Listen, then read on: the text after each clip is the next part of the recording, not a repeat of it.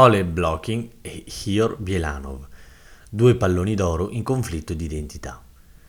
Se vi chiedessi qual è stato il primo calciatore ucraino di sempre a vincere il pallone d'oro, voi sicuramente rispondereste Andrei Shevchenko.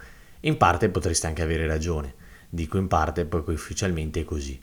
Ma se vi svelasse che in realtà il primo in assoluto è stato Hole Blocking, sono sicuro che chiunque di voi rimarrebbe stupito e risponderebbe chi?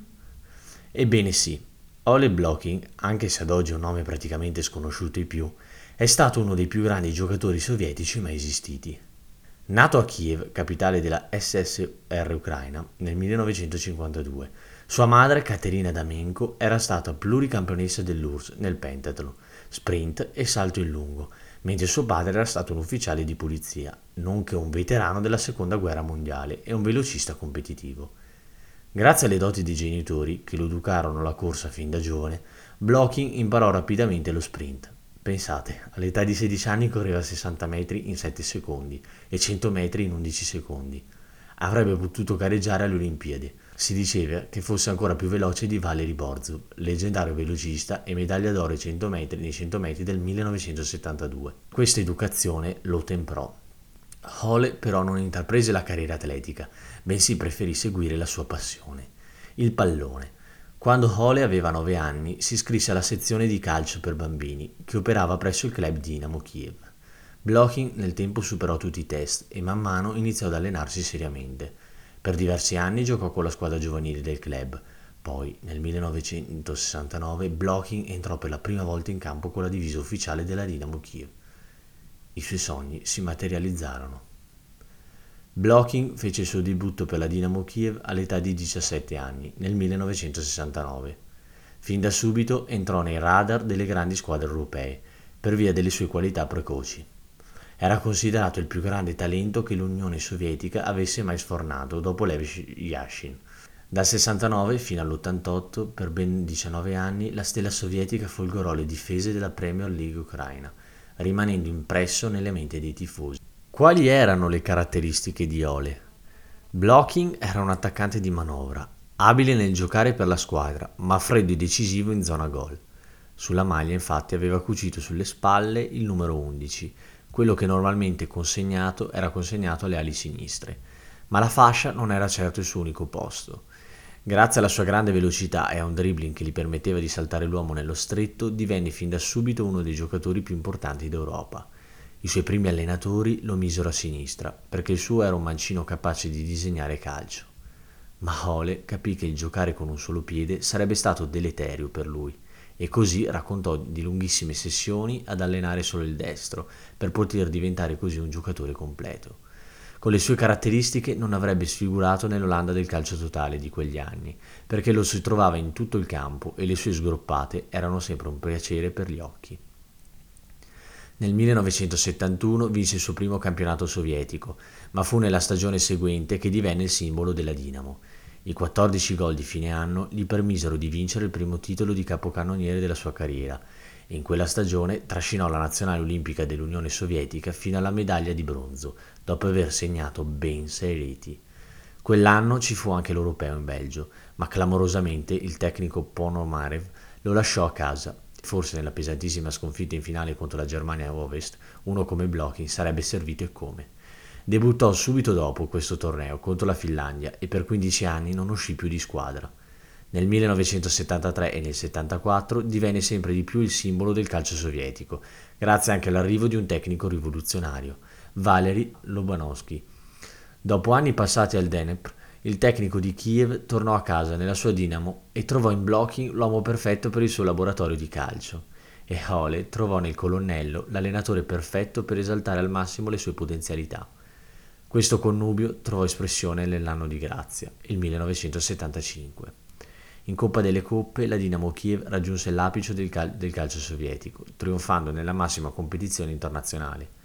La complicità con i centravanti Onishenko poi era a dir poco perfetta e il numero 9 ne approfittò per segnare a raffica grazie alle prodezze di Ole, che mise il suo timbro anche nella semifinale contro il PSV Eindhoven, vinta per 3-0.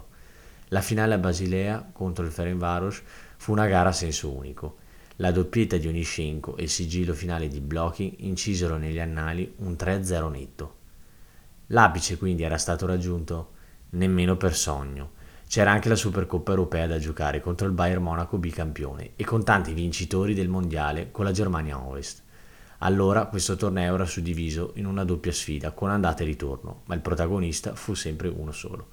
Il biondo Hole decise a metà secondo tempo la sfida dell'Olympia Stadium con una giocata incredibile al limite dell'area dove lasciò di stucco quattro difensori bavaresi prima di incrociare di sinistro e battere Maier. La Dinamo aveva espugnato la tana di quella che sembrava una squadra imbattibile e allo stadio centrale fece anche meglio.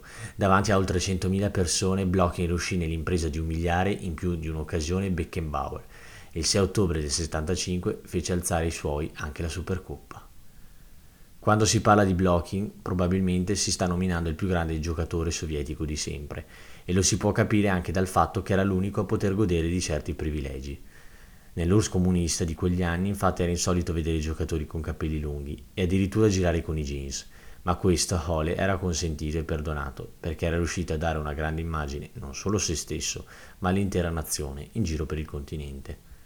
Blocking è stato uno dei più grandi nomi del calcio nei suoi anni e naturalmente quindi fin da subito ricevette offerte di contratti che avrebbero eh, spinto la sua carriera calcistica e la sua ricchezza alle stelle ma all'epoca il controllo statale del regime non permetteva ancora trasferimenti all'estero, se non in rare eccezioni. Inoltre Blocking era, tempi, era un uomo dei suoi tempi attaccato ai valori, quali fedeltà e rispetto, così preferì rimanere nel suo amato club, la Dinamo. Nell'anno 1975 la star ucraina ricevette il prestigioso pallone d'oro, surclassando artisti del calibro di Franz Beckenbauer, Johann Cruyff e Gerd Müller. Blocking ottenne 122 punti, mentre il secondo classificato Beckenbauer ne raccolse soltanto 42 punti e il terzo classificato Cruyff appena 27 punti, per quello che allora era uno dei più grandi dislivelli mai avuti, con un margine di più di 80 punti. Un'impresa madornale. Se quella pensate sia l'unica strofa della poesia calcistica ucraina, allora vi manca un pezzo, Hior Bielanov. Sì, ci pensò lui a ripetere quei magnifici momenti. Nel 1986 il ragazzino si aggiudicò il pallone d'oro. Il premio venne riconosciuto a lui davanti ai ben più quotati Linker e Butraghegno, in virtù di aver trascinato la sua Dinamo Kiev nella Coppa delle Coppe del 1985-86. Bielanov fu uno dei protagonisti di quella favola, capace di vincere la Coppa delle Coppe spazzando via così l'Atletico Madrid per 3-0.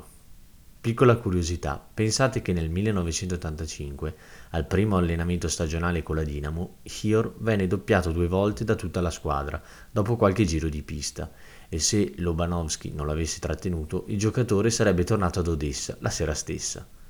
Però con il tempo e con l'intelligenza, Bielanov si inserì negli odiatissimi ingranaggi del colonnello, un'autentica leggenda di, da quelle parti.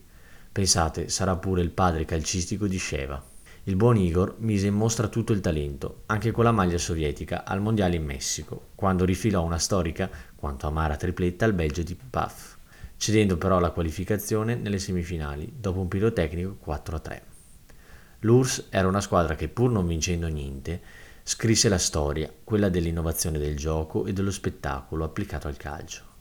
Bielanov si ritagliò la parte da protagonista, sfruttò come nessuno lo zeitgeist e il suo nome circolò al punto che la giuria del pallone d'oro decise di premiarlo, staccando di pochi voti le personalità del calibro di Butagrigno e Linker, come detto prima. La sua parabola di meteoro internazionale conobbe pure un lungo crepuscolo, con una data precisa, il 25 giugno 1988. Urs Olanda, finale dell'Europeo. Il muro scricchiola, ma l'Urs del colonnello è un passo dalla storia. Eppure è proprio Bielanov a sbagliare rigore che avrebbe potuto riaprire i giochi. Un errore che seppe di premonizione. Da quel momento in poi la carriera di Bielano fu un continuo declino fra Germania e i nostalgici ritorni in Ucraina. Sia Ole Blocking che Igor Bielanov hanno dato luce all'URSS, pur essendo di origine ucraina, e non sappiamo come dentro di sé però abbiano potuto sopportare questo dualismo, un peso insopportabile, giocare e stupire sotto la maglia degli odiati rivali, a costo della propria vita. Un fatto spaventoso e terribile ha segnato per sempre i rapporti tra i due paesi. L'Olodomor. Per chi non sapesse nulla a riguardo, l'Olodomor è una parola in ucraino che almeno fino a qualche decennio fa anche in Ucraina si evitava di pronunciare ad alta voce, in quanto racchiudeva un significato agghiacciante. È un termine composto che deriva dall'espressione morti holodum, letteralmente infliggere la morte mediante la fame.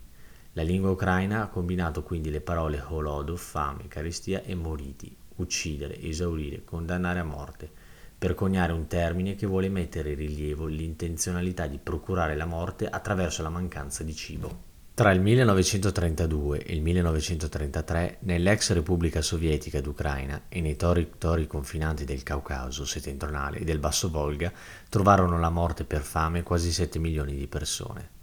La terribile carestia, che oggi è riconosciuta dalle, dall'Ucraina e da oltre 17 paesi come un genocidio nei confronti del popolo ucraino, fu, secondo molti storici, non solo il risultato della politica di collettivizzazione forzata voluto dal governo sovietico, ma anche una deliberata scelta di Stalin per reprimere le aspirazioni nazionalistiche dell'Ucraina. Ma perché proprio in Ucraina? Dovete sapere che dopo la spartizione a metà del Seicento dell'Ucraina tra la Confederazione Polacco-Lituania e il Regno di Mosca, nei due secoli successivi la nazione ucraina rimase priva di una propria statualità. La nascita del primo Stato ucraino indipendente avvenne solo nel dicembre del 1917, con la creazione della Repubblica Popolare Ucraina, ma ebbe vita breve, dovendosi scontrare con le continue invasioni e le interferenze esterne negli affari del paese. Gli ucraini non riuscirono a porre le basi per un'indipendenza duratura. Furono i bolscevichi nel 1922 ad unire i territori ucraini sotto un'unica bandiera, quella sovietica.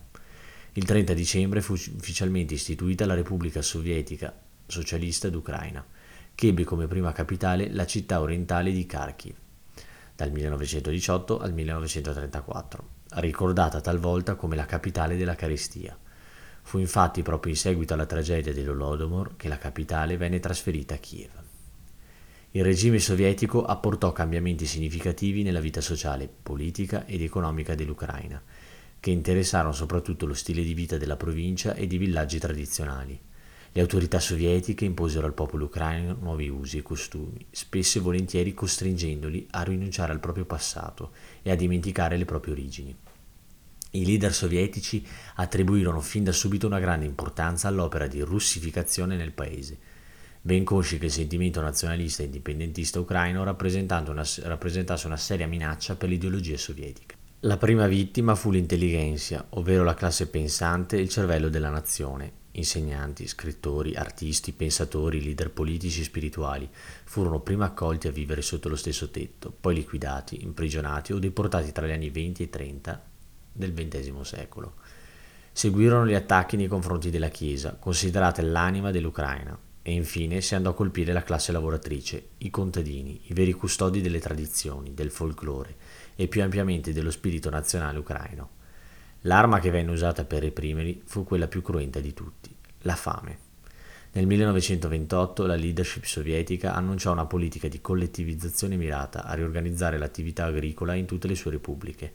Vennero istituite aziende agricole collettive, kolchoz, e aziende agricole statali, sovchoz, queste ultime condotte da operai contadini, che a differenza dei colcosiani producevano direttamente per lo Stato i contadini non avrebbe più ricevuto un compenso in denaro, salario, ma una quota dei beni prodotti. L'opera di collettivizzazione però non raggiunse i risultati voluti. Una grande carestia si abbatté in tutta l'Unione Sovietica, prendendo una forma particolare nella Repubblica Sovietica dell'Ucraina, prevalentemente agricola, e Stalin finì per usare la carestia già esistente per risolvere il problema ucraino. La politica di collettivizzazione aveva infatti provocato una forte resistenza dal popolo ucrainico, gli storici hanno registrato circa 4.000 manifestazioni di massa di contadini all'inizio degli anni 30 contro la collettivizzazione, la politica fiscale, le requisizioni, il terrore e la violenza compiuta dalle autorità. Una vera minaccia per l'unità e l'esistenza stessa dell'URSS. L'URSS, così consapevole del pericolo di rivolta e ribellione e non volendo perdere l'Ucraina, il granaio sovietico, nel 1932 il regime pensò a uno stratagemma per sterminare o quantomeno mettere a tacere la nazione ucraina abilmente mascherato da uno dei piani di collettivizzazione. Si trattava di confiscare tutte le scorte di grano e di generi alimentari, come sanzione per il fallimento del piano statale di approvvigionamento di grano. Il governo sovietico così accentuò la crisi agricola già in atto, creando una carestia su ordinazione, imponendo una quota di grano estremamente alta e non realistica, come tassa statale, la produzione di circa 6 milioni di chili di grano, Per attuare questo piano a Kharkiv giunsero i più stretti collaboratori di Stalin, tra cui Lazar Kaganovich e Vyacheslav Molotov. Al fine di rafforzare la grande fame in Ucraina, il Politburo e del Comitato Centrale del PCUS, sotto la pressione di Molotov, il 18 novembre 1932 adottò una risoluzione che introduceva un regime repressivo specifico, le lavagne nere. Negli anni 20 e 30 i giornali pubblicavano regolarmente elenchi di distretti, villaggi, fattorie collettive, imprese o persino individui che non avevano soddisfatto i loro piani di approvvigionamento alimentari. I debitori che rientravano nelle liste di queste lavagne nere erano soggetti a multe e sanzioni. Negli anni della carestia, inserire un villaggio intero sulla lavagna nera significava una condanna a morte per i suoi abitanti. Nel biennio 1932-33 il regime delle lavagne nere agì in oltre 180 distretti dell'URSS tra l'Ucraina e il Kuban, nelle aree in cui vivevano gli ucraini, privandoli di alcuni diritti e creando condizioni di vita impossibili divieto di commercio e trasporto di merci, rimozione totale delle scorte di cibo, divieto di lasciare i territori e presenza costante di unità militare e polizia di controllo. È importante notare inoltre che la carestia non fu solo il risultato della requisizione del grano, sebbene quella fosse la parte più importante. Le brigate di controllo portarono via tutto, verdure, patate, barbabietole, carne, naturalmente utensili da lavoro e macchinari, che costrinsero così i contadini a lavorare duramente. Di fronte alla carestia migliaia di persone tentarono di lasciare le campagne per la città alla ricerca di cibo. Quelle che restarono morirono giorno dopo giorno, spesso vittime anche di cannibalismo. Secondo i risultati della ricerca dell'Istituto di Demografia e Studi Sociali di Puchka, sono morte complessivamente circa 4,5 milioni di persone a causa dell'Holodomor nei soli territori della Repubblica Socialista Sovietica d'Ucraina. Tuttavia, la questione sulla quantità di vittime in Ucraina rimane ancora aperta. La maggior parte dei ricercatori sostiene che il numero di morti superi 7 milioni di persone. I russi comunque non ci stanno e tramite un'assemblea alla Duma ha approvato una risoluzione in cui si afferma che non ci sono prove storiche che la grande fame sia stato organizzato secondo linee etiche, etniche dal regime sovietico di allora, definendo l'Olodomor oggetto di speculazione politica moderna. Ora ci teniamo a raccontarvi una storia che abbiamo tratto dal libro di Tamara Senchuk, Una capra e due pagnotti. Racconti della memoria ucraina e dell'Olodomor, il genocidio ordinato da Stalin. State tranquilli, non sarà nulla di troppo crudo, ma siamo sicuri che potrà darvi lo stesso degli spunti per comprendere meglio l'epoca. L'albero delle mele. È vero, queste storie mio padre ha potuto raccontarle a noi figli solo dopo tanti anni di silenzio e paura, silenzio e perplessità anni di dubbi, di ricerca della verità almeno per se stesso, ricerca delle risposte per capire cosa era successo e perché era successo. Lui le aveva a sua volta sentite raccontare da suo padre, nonostante le avesse vissute direttamente. Aveva un anno di vita. Nonno Ivan non ha mai avuto voglia di raccontare le storie della sua vita a noi nipoti, forse perché si vergognava di aver vissuto quei tempi.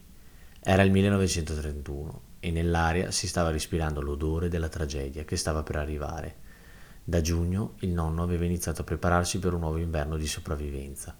Era da poco uscito il decreto di Stalin che obbligava i contadini a portare negli empori tutto il raccolto. Il nonno non credeva che sarebbe stato facile cavarsela perché i bisogni in famiglia erano tanti. Era un vero contadino, aveva radici forti e profonde della sua terra. Non aveva mai creduto al comunismo né a nessun'altra parola che terminava in ismo. Non andava in chiesa per non provocare i sovietici, ma era un vero cristiano e fino alla sua morte lo chiamavano la coscienza del villaggio. Nelle notti profonde del giugno 1931 iniziò a scavare un buco laterale dentro al vecchio pozzo che stava nel cortile. La raccolta dell'acqua si faceva ancora secondo il metodo a gru. Così ogni notte il nonno scendeva giù appeso a una catena, rischiando di essere sepolto vivo da un improvviso crollo delle pareti. Notti e notti sono state dedicate allo scavo del buco era così grande che alla fine dell'estate il nonno è riuscito a farci stare dentro sei sacchi di frutta secca che la nonna le aveva preparato per l'inverno, nonché qualche sacco di patate raccolte a fine agosto. L'operazione fu eseguita durante la notte senza luna. Scavarono un grande buco nell'orto, vicino al bosco. Per terra misero della paglia, sopra buttarono delle patate, poi di nuovo paglia per coprire il terreno. Il nonno sradicò dal bosco un albero di mele di circa dieci anni e lo piantò fossa, nelle fossa dove stavano le patate, il tutto pregando Dio che l'albero riprendesse vita nel nuovo posto, né perdendo le foglie né le mele che aveva sui rami. che non tradisse la famiglia, insomma. E nel caso i sovietici fossero venuti a frugare, speravano che l'albero facesse capire che cresceva qui da anni, che aveva radici profonde e che non serviva a niente cercare lì vicino o lì sotto. Per mimetizzare al meglio il tutto, calpestarono a lungo con i piedi il suolo, in modo tale che diventasse duro, poiché gli sciacalli sovietici erano ben addestrati quando andavano alla ricerca del raccolto nascosto. Altrettanto quindi dovevano essere, se non di più, i contadini. Era una guerra silenziosa, tra poveri, pilotata dall'alto. Solo gli scopi erano diversi. Da una parte guadagnarsi il ringraziamento dei superiori dell'autorità, e qualche anno dopo una pallottola di 9 grammi dello stesso sistema per farli tacere per sempre, dall'altro salvare la vita della propria famiglia. I sovietici andavano in giro con uno strumento inventato appositamente, un lungo ferro ben affilato per sentire se era stato scavato di recente. Con lo stesso bucavano il fieno o la paglia per capire se c'era qualcosa di nascosto. Nonno Ivan e bisnonno Demid erano a conoscenza di tutto ciò e si rendevano conto di quanto stavano rischiando, ma non avevano altra scelta. Gli sciacalli vennero qualche giorno dopo, perlustrando il cortile e il bosco, guardando dappertutto, espropriarono tutta la frutta secca appositamente rimasta in soffitta. Nonno Liana non riusciva neanche a piangere, la rabbia e la disperazione non avevano più lacrime. Per queste operazioni si muovevano sempre in 4-5. Uno era incaricato dallo Stato e veniva dalla città, gli altri erano compaesani proletari. Quando stanchi se ne stavano per andare, non avendo trovato nulla, uno di loro tornò indietro ed esclamò non ci credo, ancora una volta. In quel momento dai rami di melo si alzò un grande stormo che offuscò il cielo e tutti furono bombardati da una mitragliatrice di escrementi. Il momento di tensione del nonno si era trasformato in una situazione di gioia e felicità che non potevano manifestare. Soltanto anni dopo poté esclamare ai nipoti quest'albero di mele e colombi mi hanno salvati, grazie a Dio che ha fatto riprendere vita all'albero nel nuovo posto, come se fosse sempre stato lì e che nel momento giusto ha mandato i colombi a riposare sui suoi rami. Quello di oggi è stato un breve antipasto che abbiamo voluto farvi assaggiare di quello che è stato il rapporto calcio-storia che vigeva in Ucraina sotto il periodo sovietico mediante le storie di due dei suoi palloni d'oro.